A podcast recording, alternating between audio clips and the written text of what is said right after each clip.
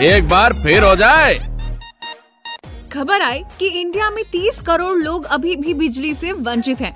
तो भैया हमने पूछा कि बचपन में जब बिजली चली जाती थी तो आप क्या कांड करते थे, और जनता ने क्या जवाब दिया, लो सुनो।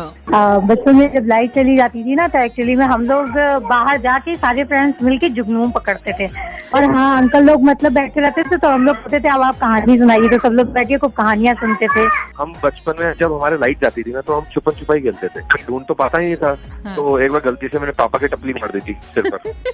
हम लोग बचपन में जो हॉरर शो का म्यूजिक ट्यून ट्यून होती थी वो निकाल के सब बच्चों को डराते थे मोहल्ले के। एक बार बजाओगी